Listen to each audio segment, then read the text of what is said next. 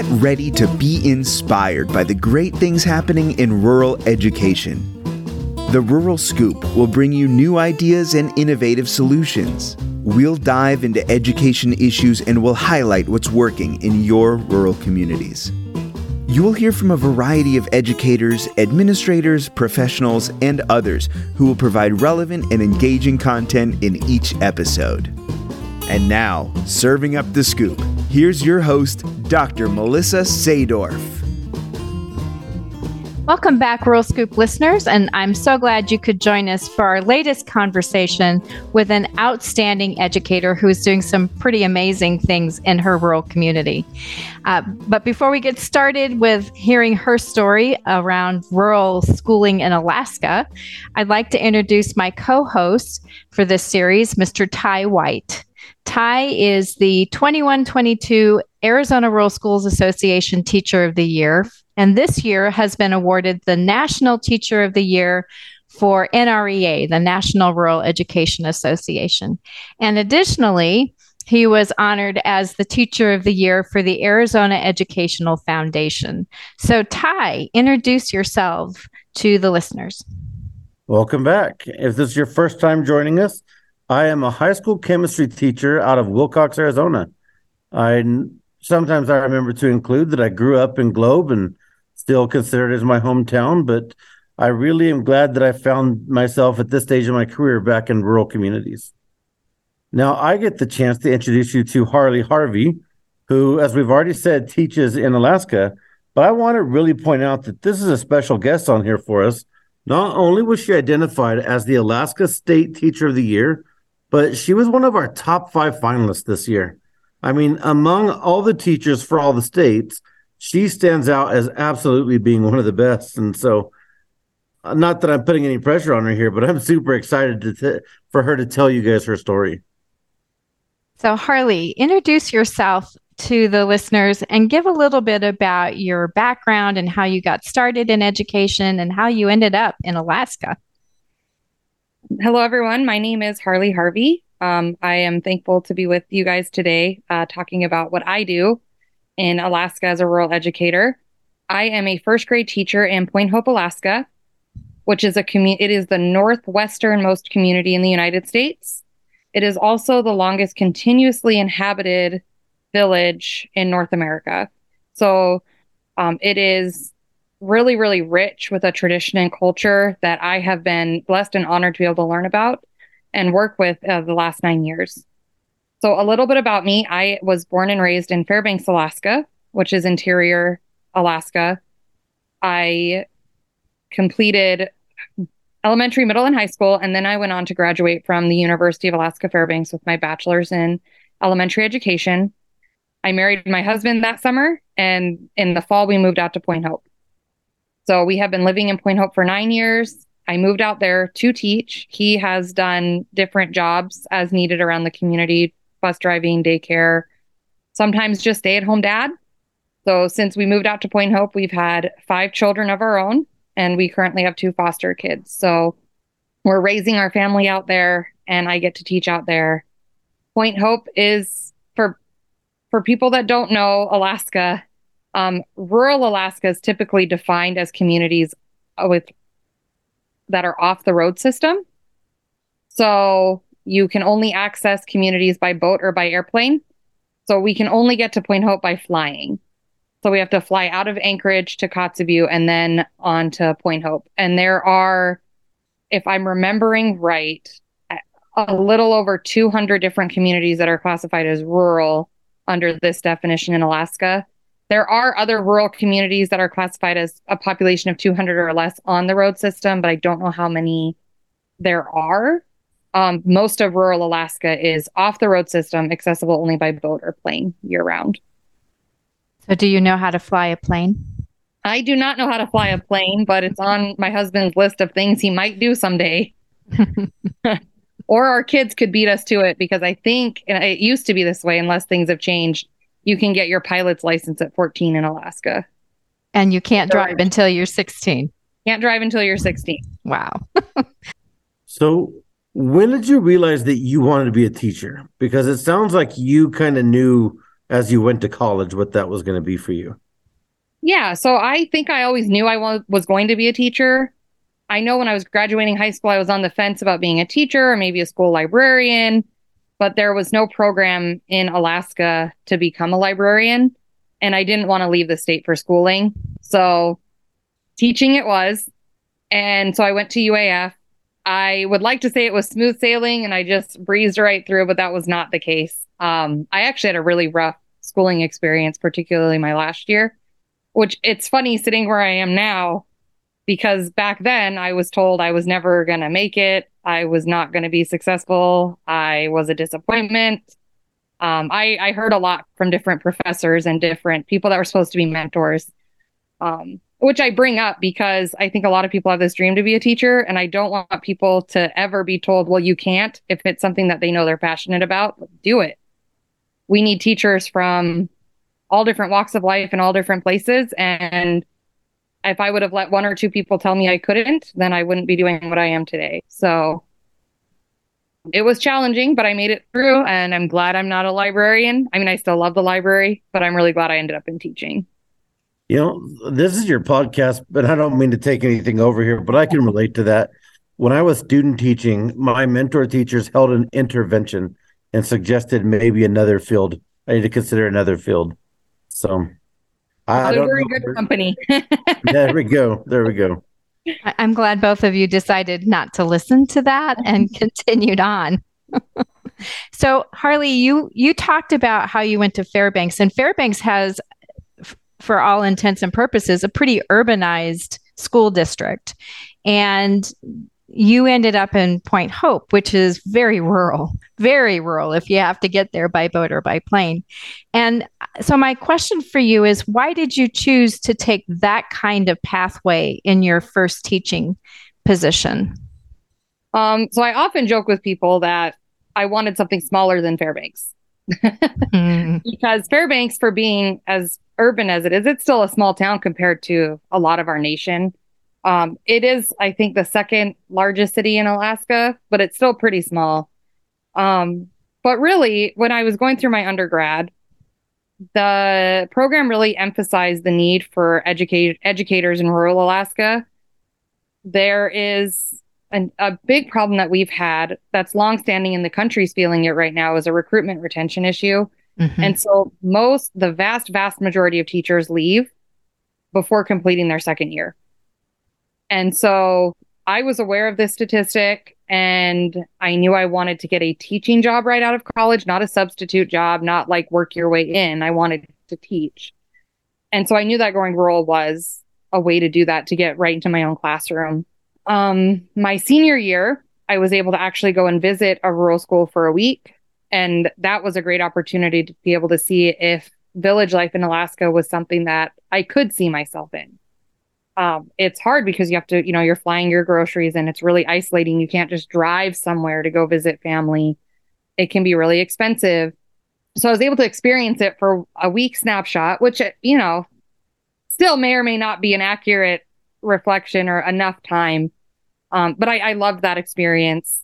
And during my undergrad program, I met one of my best friends. She is from Point Hope. And so we started talking mid program about me going home to her home and teaching with her. And, um, and that, that's what we did. I talked my husband into it. I didn't have to twist his arm too much. He was up for the adventure. And, and that's how I ended up in rural Alaska is recognizing the need and wanting, knowing I could have my own classroom and also hopefully help address a big problem that we have with education in rural Alaska, which is the high turnover. Harlee, one of the things that Ty and I have talked about before with other guests that we've had on the podcast is that if you don't have an understanding of rurality, when you move into these communities, potentially we're setting them up for failure. And so I I appreciate that you recognize that number one, you wanted to try it out but number two, that you had a program that really did emphasize the importance of exploring rural in a way that you're really understanding what you're getting into. Do you have people that are in your school system right now that have had that experience where they didn't know what they were getting into and therefore they left earlier than you had hoped they would? Yeah. So my first year teaching, we had a teacher come in and I don't know if she even looked the village up on like Google. You know, I mean, we have some technology that could access this information and she was saying things like, I thought there would be a Walmart here, or I mean, sh- just no concept of how different it is. We have a store, but again, when you have to fly everything in on, you know, if it's stormy, you don't get stuff in every day. This year was particularly stormy. And so we'd have a day or two of planes and then five to seven days of no flights in. And so it's just a whole different kind of life to know that it is isolating. You can get stuck for days and not be able to leave the community. Um, and you have to go without some stuff because some stuff just doesn't transport well. Fresh fruits and vegetables are not always right there readily accessible. Um, and that teacher left at Christmas time. Like it mm. became too much um, because she didn't know what she was getting into and she wasn't prepared for it. And that's something that I think the districts could do a better job at preparing teachers for and the state could do better. I mean, we have to recruit outside of the state so much that there could be better programs or more consistent programs. Um, there's different things that have been offered to teachers. So when I started teaching, we had the Alaska Statewide Mentor Project. So I had a mentor who flew in every month and worked with me as a new teacher. And that was amazing. And this was a teacher who had rural experience themselves. I had also taught in Village, Alaska. So she knew what I was, wor- the conditions I was working in and how they're different than maybe on the road system. There's also culture camps that are offered, and that seems to be inconsistent. So some years they have them, and some years the funding isn't there. And I know the teachers that go through these culture camps, which are usually week long. Oh, how do you say like they they go to the village and they spend a week not with teaching duties, just with talking to elders and community members and learning about the area where they're going to live for the next year and hopefully longer. Those programs have been really successful for the teachers, but the funding not always there to offer them consistently. Hmm. I, I want to follow up too. Uh, you know, being that you said you were exposed to the idea of teaching rurally in the in your college training. I mean, obviously it worked for you. You were convinced to go out and take it on does that work for very many people? Like, does that recruit a whole lot? Mm, I think there were, there was one other girl who went out with me to the same village, and then a group of three that went out to a different village in the same district. And I don't, I think I was the only one in that that group that went out that actually went rural. Um, I had some classmates who went out to villages for a couple years and then moved back into town to teach. So um, it worked a little bit. We had some teachers go, but they they don't usually stay. It's actually in my district. We we did some research this year for an article about teaching and my teaching and what our district was able to report is that only 25% of teachers across our district have been there longer than 2 years. Wow. So people come out and then they leave for various reasons, right? Everyone kind of has their own reasons, but a huge part of that is the challenges of living and teaching in rural Alaska. It's it's certainly a culture shock. Like I don't think there's any argument. I yeah. I would argue that there's a culture shock for someone to move from Phoenix to where I'm at in Willcox, but at least we have a highway system, and and that's certainly a bigger challenge to have to live almost self-contained in a community like that. Yeah, and a lot of our teachers come from even outside the state had the benefit of being raised in Alaska. So even from a young age, I was exposed to the different cultures around the state, mm-hmm. kind of the not that I lived it, but I kind of knew more about it. When you have teachers that are coming up from outside, they have really have no idea, um, except maybe what they've researched on their own, and that sure. can be really really challenging for them. So you said you've taught in this school for nine years, and I mean, that's that's a lot of longevity, especially when you say less than 25% of the people in your school have been there for two years. So, what would you say are some of your favorite things about teaching at? And I'm going to have you say the name of your school because I won't say it right. Yeah. So, I teach at Tikigaq School.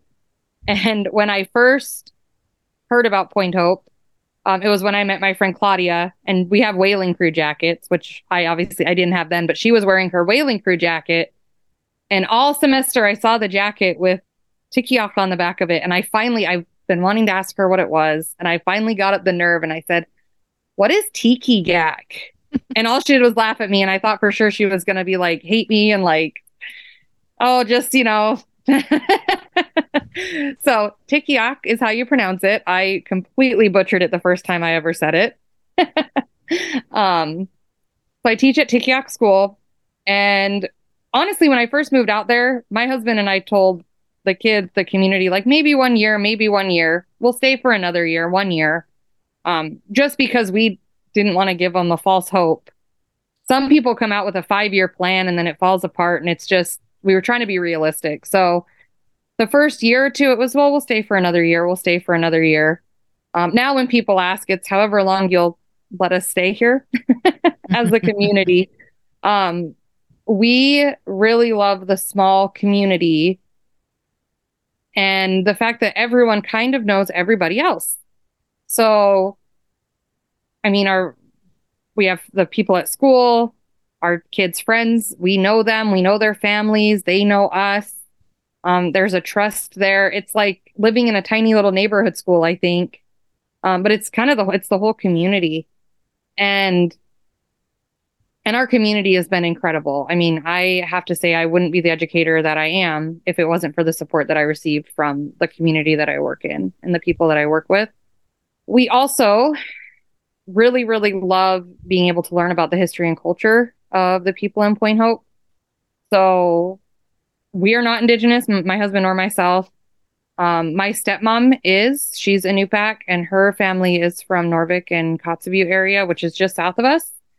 Um, so I have an Anna, like a grandma, her mom, who is from Noorvik, And in a way, it helps. It's been nice to connect kind of with that culture and learn about their culture, which is also my little sister's culture, and just the rich culture that's there that's been able to survive thousands and thousands of years. So there's been, you know, the colonization and there's been different things that have been harmful for these communities, but it's been really inspiring and really kind of amazing to learn about their tradition, their culture, their language that survived through so many of these traumatizing things that have happened and is still going strong today.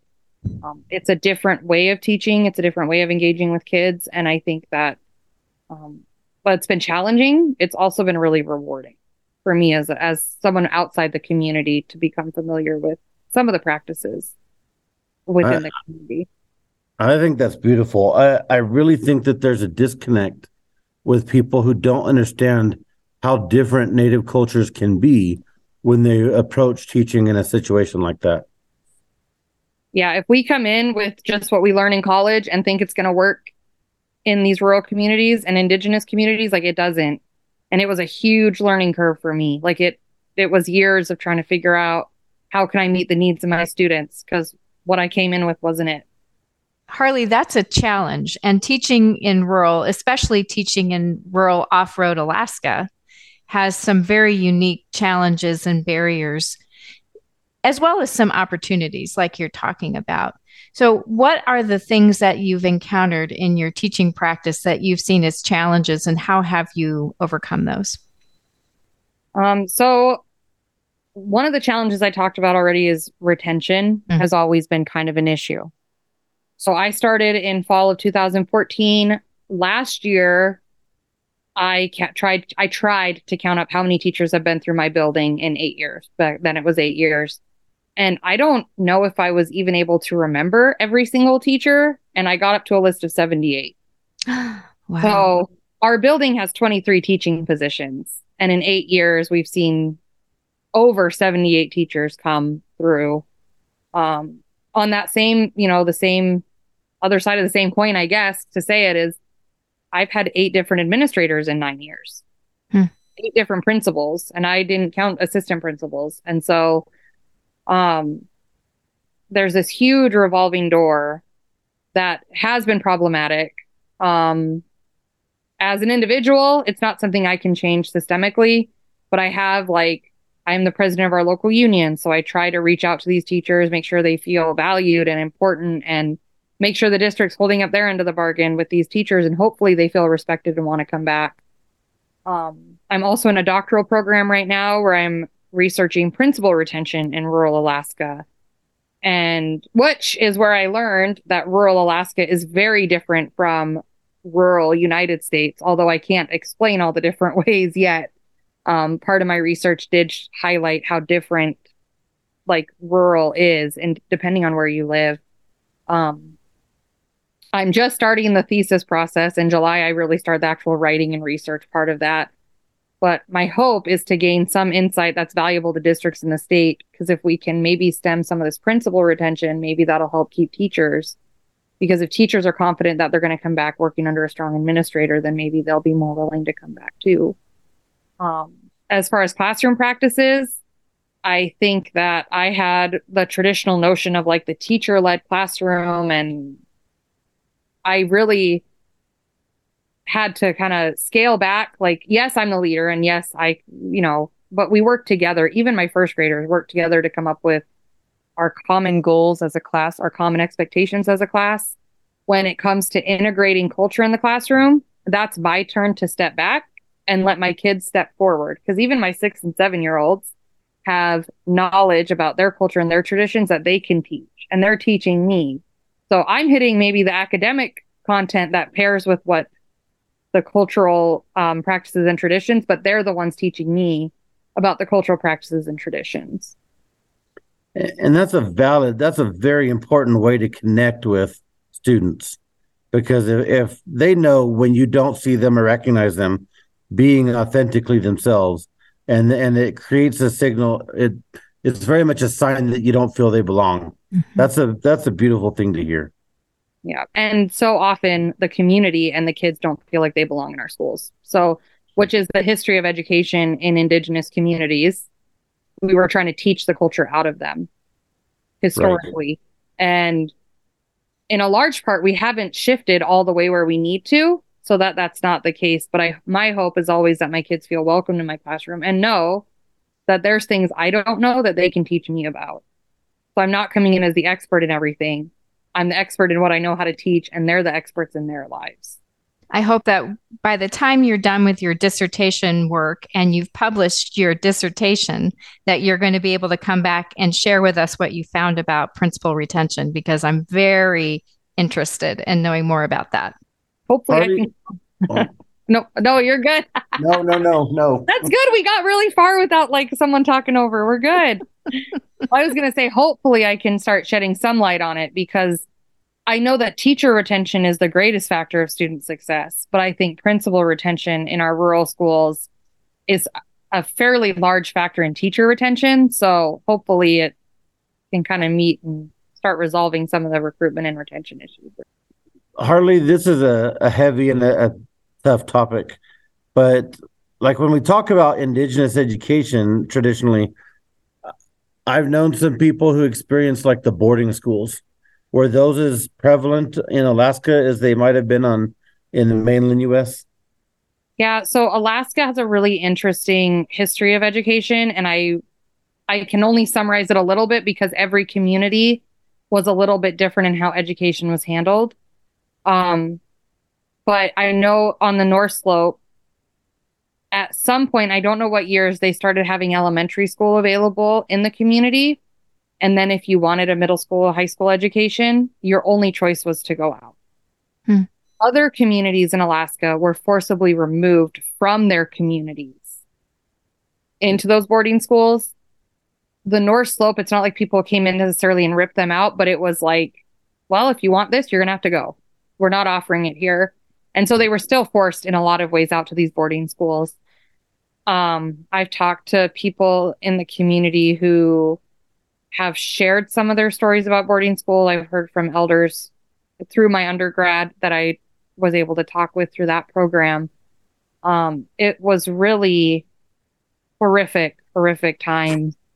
Some people were able to stay in Alaska for boarding school, but in the Southeast, some people were sent out to like Oregon, um, out of state for their boarding schools. And and they did. They tried to teach them how to assimilate into Western culture. And so a lot of language was lost. We're dealing with the repercussions of that on the North Slope. There's not many native language speakers left or fluent. Um, so our school district paired with other community partners are in the process of a language revitalization effort right now. Because of that, the management of schools in Alaska, it was really probably very similar to the continental United States. Well, that's a heavy one to have to move on from, but yeah, it's good to at least talk about it because there's so many people that I've met who really aren't familiar with what that experience looked like. And I think that anyone like coming outside a community who's moving into the community has that responsibility to learn about that history because even some teachers I work with, I don't think they know the trauma that exists there. And so when you get into like really these hard conversations, and you have to you have to get into these hard conversations because that's the only way we're going to heal. But because they don't have the background, they don't really know how harmful those experiences were. Right. And so I think, you know, if you're going to work with an indigenous population, you really need to know their history and you need to know their history with outsiders because it was really unhealthy and traumatic and we haven't fully moved on from that. There's not been a healing yet. Eh, and I would only add to that that if you're going to work with an indigenous community, you have to value their own cultures and traditions. Yes. So, on a lighter note, we've talked to a lot of rural teachers on here, and I think it's fair to say that teachers of all stripes take on a lot of other responsibilities, but we've really heard some creative answers. Not creative, that's not the right word there, but some interesting answers about rural teachers taking on a bunch of crazy roles. So, besides being the, the teacher in your classroom, what are some of the other things you do to help keep your school going? I think I similar to teachers across the board, there's different added duty contracts you can take, right? So I've coached, I have done student store advisory, I guess, like running the student store, helping students run it. Um, I've been a teacher mentor for the cultural integration project that our district has. Basically, anything that the school needs, the teachers end up doing, right? So I don't know. What else have I done? I have not had to step in and sub as an administrator, although I have colleagues that have had to do that. So they're teaching in the classroom and being acting admin for a day or a week or two weeks or however long we're without an admin. Um, I know in another village, I have a friend who has been a sub administrator for like quarters at a time. So he's teaching and trying to run a building um, while the district tries to hire a principal for their building. I've not done that, although I have had teachers in my building who have had to step into those roles from time to time. Either the principal's out on leave or we're waiting for a principal to come in. Nothing probably as creative as what other people have shared with you. now, I'm going to say time out though, because I heard you say earlier that bringing your husband to town means he drives the bus and he's yeah. done some maintenance work. So, yeah, so he's been a janitor, he's been a bus driver. Uh, what else has he done? he's been a substitute teacher. So he's taught for a quarter in the high school and then for almost a quarter in our early childhood classroom. So that's quite uh, the range. he's been, yeah, he came out with willing to do whatever he can and and that's what he ended up doing. Right now he's trying to start a daycare locally. So that's been his goal lately is or an early learning center. So Harlee, one of the things that we've asked um, our interviewees to think about was that term rural advantage there because there is an advantage to living the rural life and working in a rural school what does that term rural advantage mean to you um, so I actually love this phrase. I hadn't heard of it before this podcast, so I don't know if it's widely used or should be more widely used. Um, because I know when we decided to move out to a village, my husband's family, my family thought we were crazy. I some of them might still think we're crazy. Um, even when we'd come into town and say how much we love it and how great it is, I they did not believe us and they didn't believe that we believed us. So um my favorite thing I think being a rural teacher is that I get to be a part of the community and I get to watch my students grow. So I know in town, you leave elementary school, you go on to middle school, and very rarely do you see your elementary school teachers again when I saw mine, it was because they had children my age or my sister's age. And so we were in soccer together, maybe. Um, but it's not the same as seeing them every single day. So I can walk down the hallway and see my fifth graders now as high schoolers. Last year, my first class ever graduated. I'm like, Mm-hmm. oh, they were like shorter than me how many years ago? Now they're all taller and they're adults and they have fam- some of them have families of their own now. Um, and I I love that I have that connection to the families. That's it's ongoing. I don't leave a family after you know their kid leaves first grade. I'm with them, even if I'm not their teacher. I'm in the school and I'm in the community, and we get to see each other. And they're seeing my family grow. I'm seeing their family grow. The kids can come and visit me whenever they want to. I have middle school kids that come down and sit in my room, and I I miss first grade. It was so much simpler back back then, and and they need that connection. They need that kind of. It, it's been, I think, healthy for them to come down where they feel safe because middle school sometimes doesn't feel safe. and so they can still come down where they did at least at one point in time feel comfortable and happy and remember that and and know that I'm still there to support them through their middle school years. Um, because they may not get that otherwise because teachers come so in and out so much. So I just, I, if you can make the community connections and the connections with families and other, other teachers in my school have too. I've, I'm very lucky. I have teachers in my building that have been there. Probably half of us have been there for more than five years. So it's been really amazing for our kids, I think, to have those teachers that they can go and visit two or three years down the road. Because a lot of teachers in rural areas, especially in Alaska, don't have that. So that's been my favorite part is the connections that you can make and they last forever. As long as we're here, we'll have those connections. And probably even if you choose to go elsewhere, you'll still have them. Yeah. Oh, and now we have digital and like social media, right? So we can stay connected. So this next question, and I know you got these ahead of time, but I always feel like it's a cheater question. You can't ask a teacher, especially one who's done as many amazing things as you have and been recognized like you have, what their proudest moment is. So uh, feel free to carry on and, and just tell us about your most exciting moments. Um, so I think I don't know if it's a moment, but I think a realization that I had, and we talked about it briefly earlier, is when you're talking about cultural integration, I think there's a big misconception. And it was one that I had admittedly moving out is we have these cultural units. Our district has done um, a substantial amount of work in writing curriculum that's culturally responsive. And so there's units that exist for different standards, academic standards, that's also aligned to cultural standards that they've developed. And I think a misconception that most teachers have is that we're being asked to teach the culture. And that's what I thought too. How can I implement these units? I don't know the culture, but you're asking me to teach it. And that was what I thought it was. And I remember talking to now she's our Iñupiaq education director about this misconception and and how do we address this with teachers because teachers from outside the community. And she put it really beautifully in that we're not asking outsiders to teach the culture, we're asking them to root the lessons in the culture of the students that they're working with.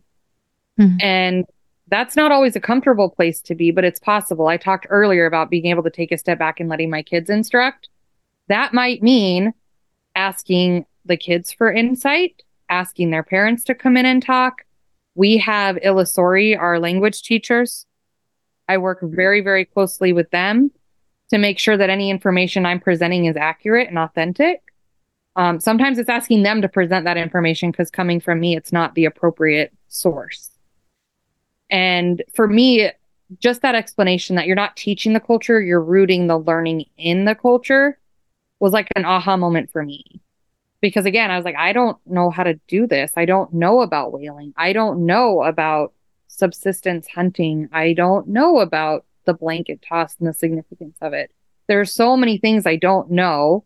And these units are amazing. They're rooted in the knowledge of the people, but it does require the teacher to humble themselves, take a step back and say, I don't know this aspect of the unit. How can I bring that knowledge in? Not that I do it perfectly all the time, but that's been my goal is to make sure that the information I'm presenting is authentic or coming from an authentic source. And sometimes that is the six year old in my classroom who knows much more about it than I do. I don't want to cut you off because I'm sure you've got more stories to share here. But there's an expression I see the kids use these days online where they say, Can you say repeat that again for the people in the back?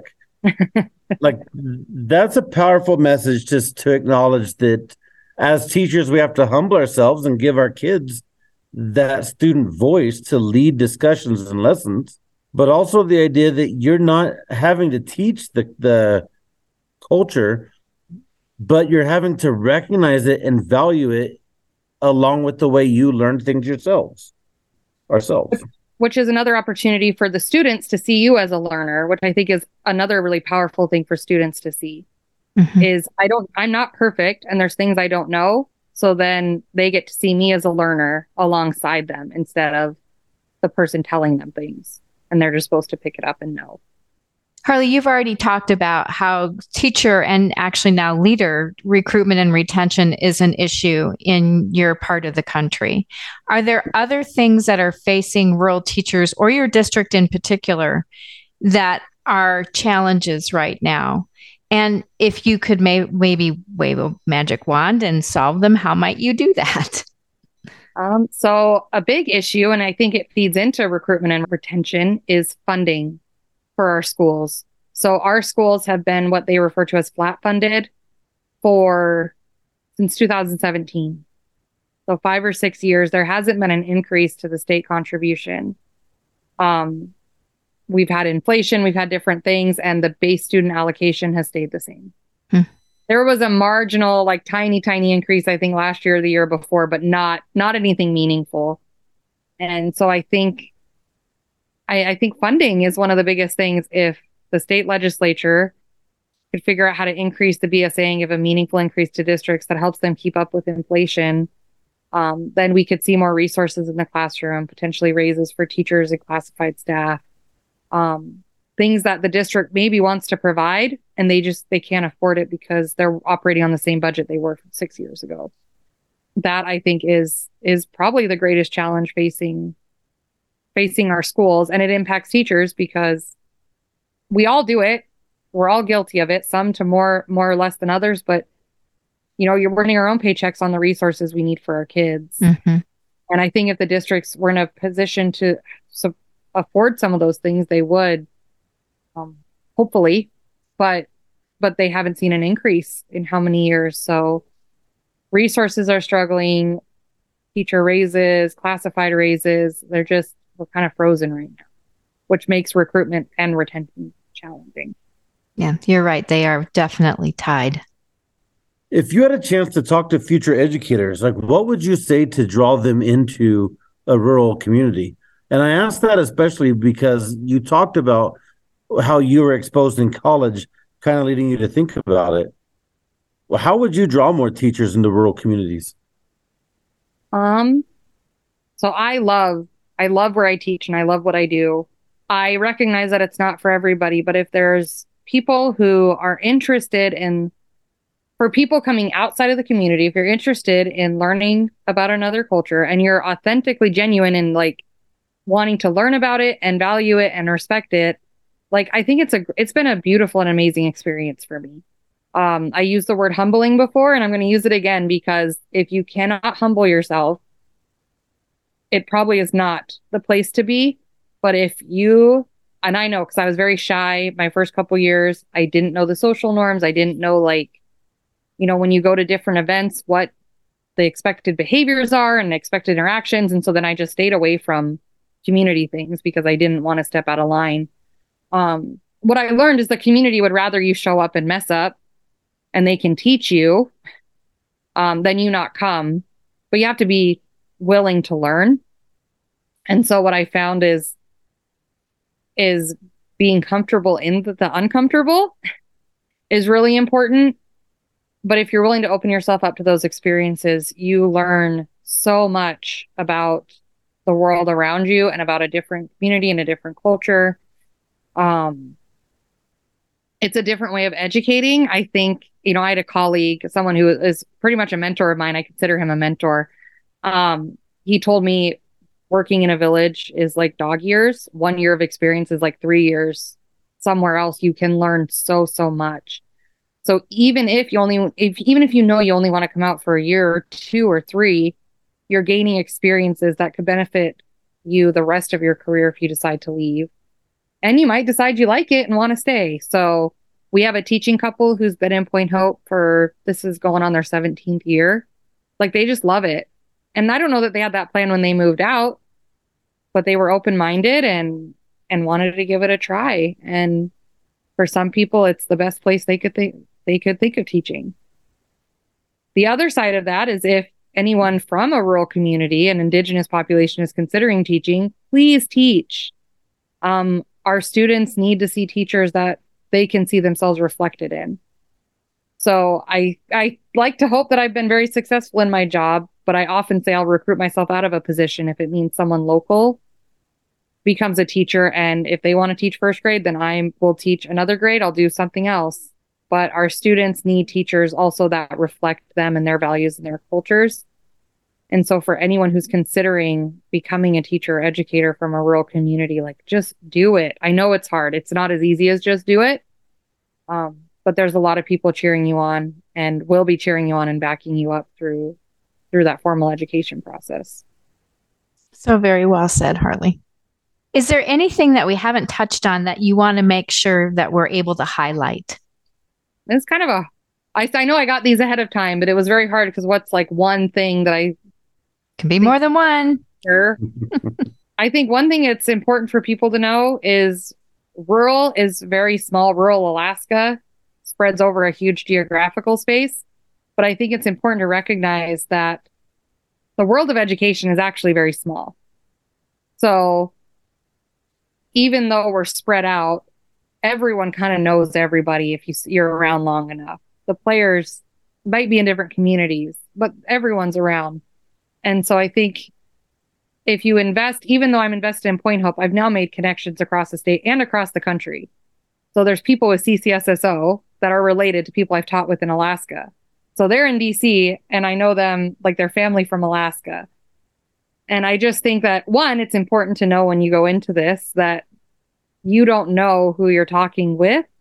Like you're setting like a precedence or someone may bring your name up later to someone else that you may not be aware of.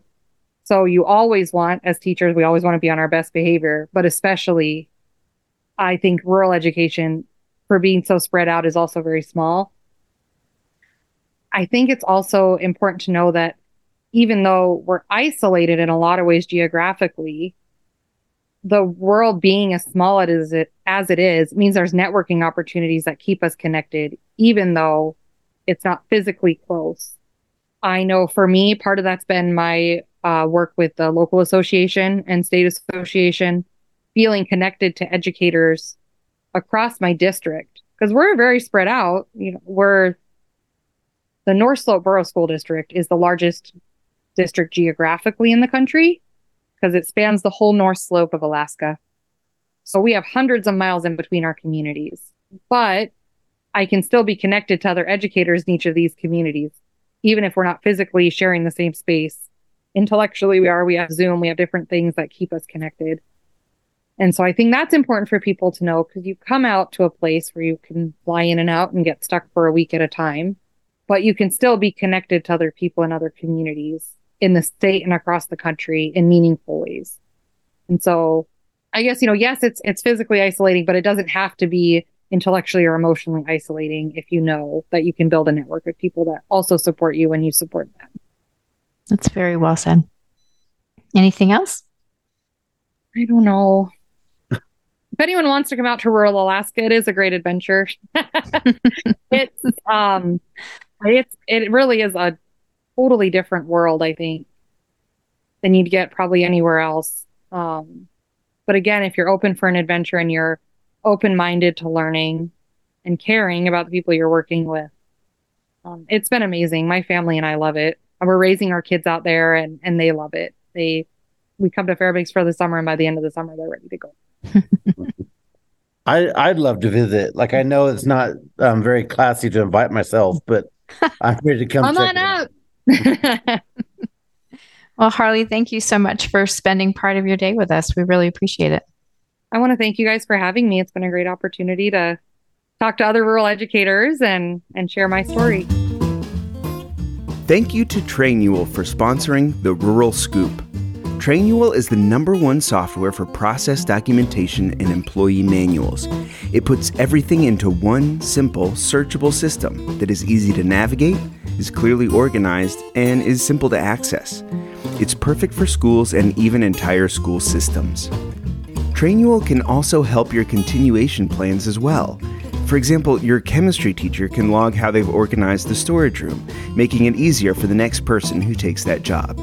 Listeners of the Rural Scoop get 10% off their first 12 months by using offer code Rural Scoop. When you sign up for your free trial, just enter Rural Scoop, one word, as a promo code and it'll automatically apply. Just go to trainual.com to get started.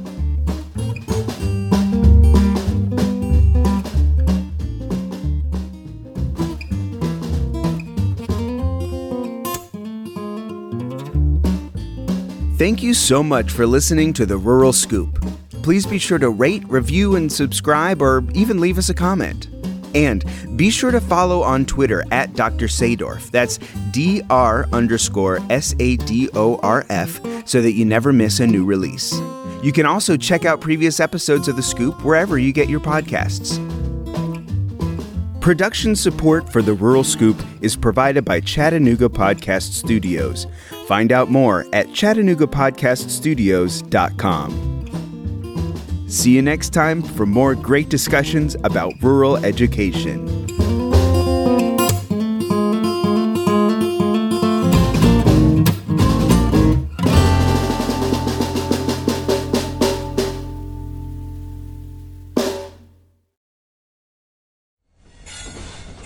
Proud member of the Podnuga Network.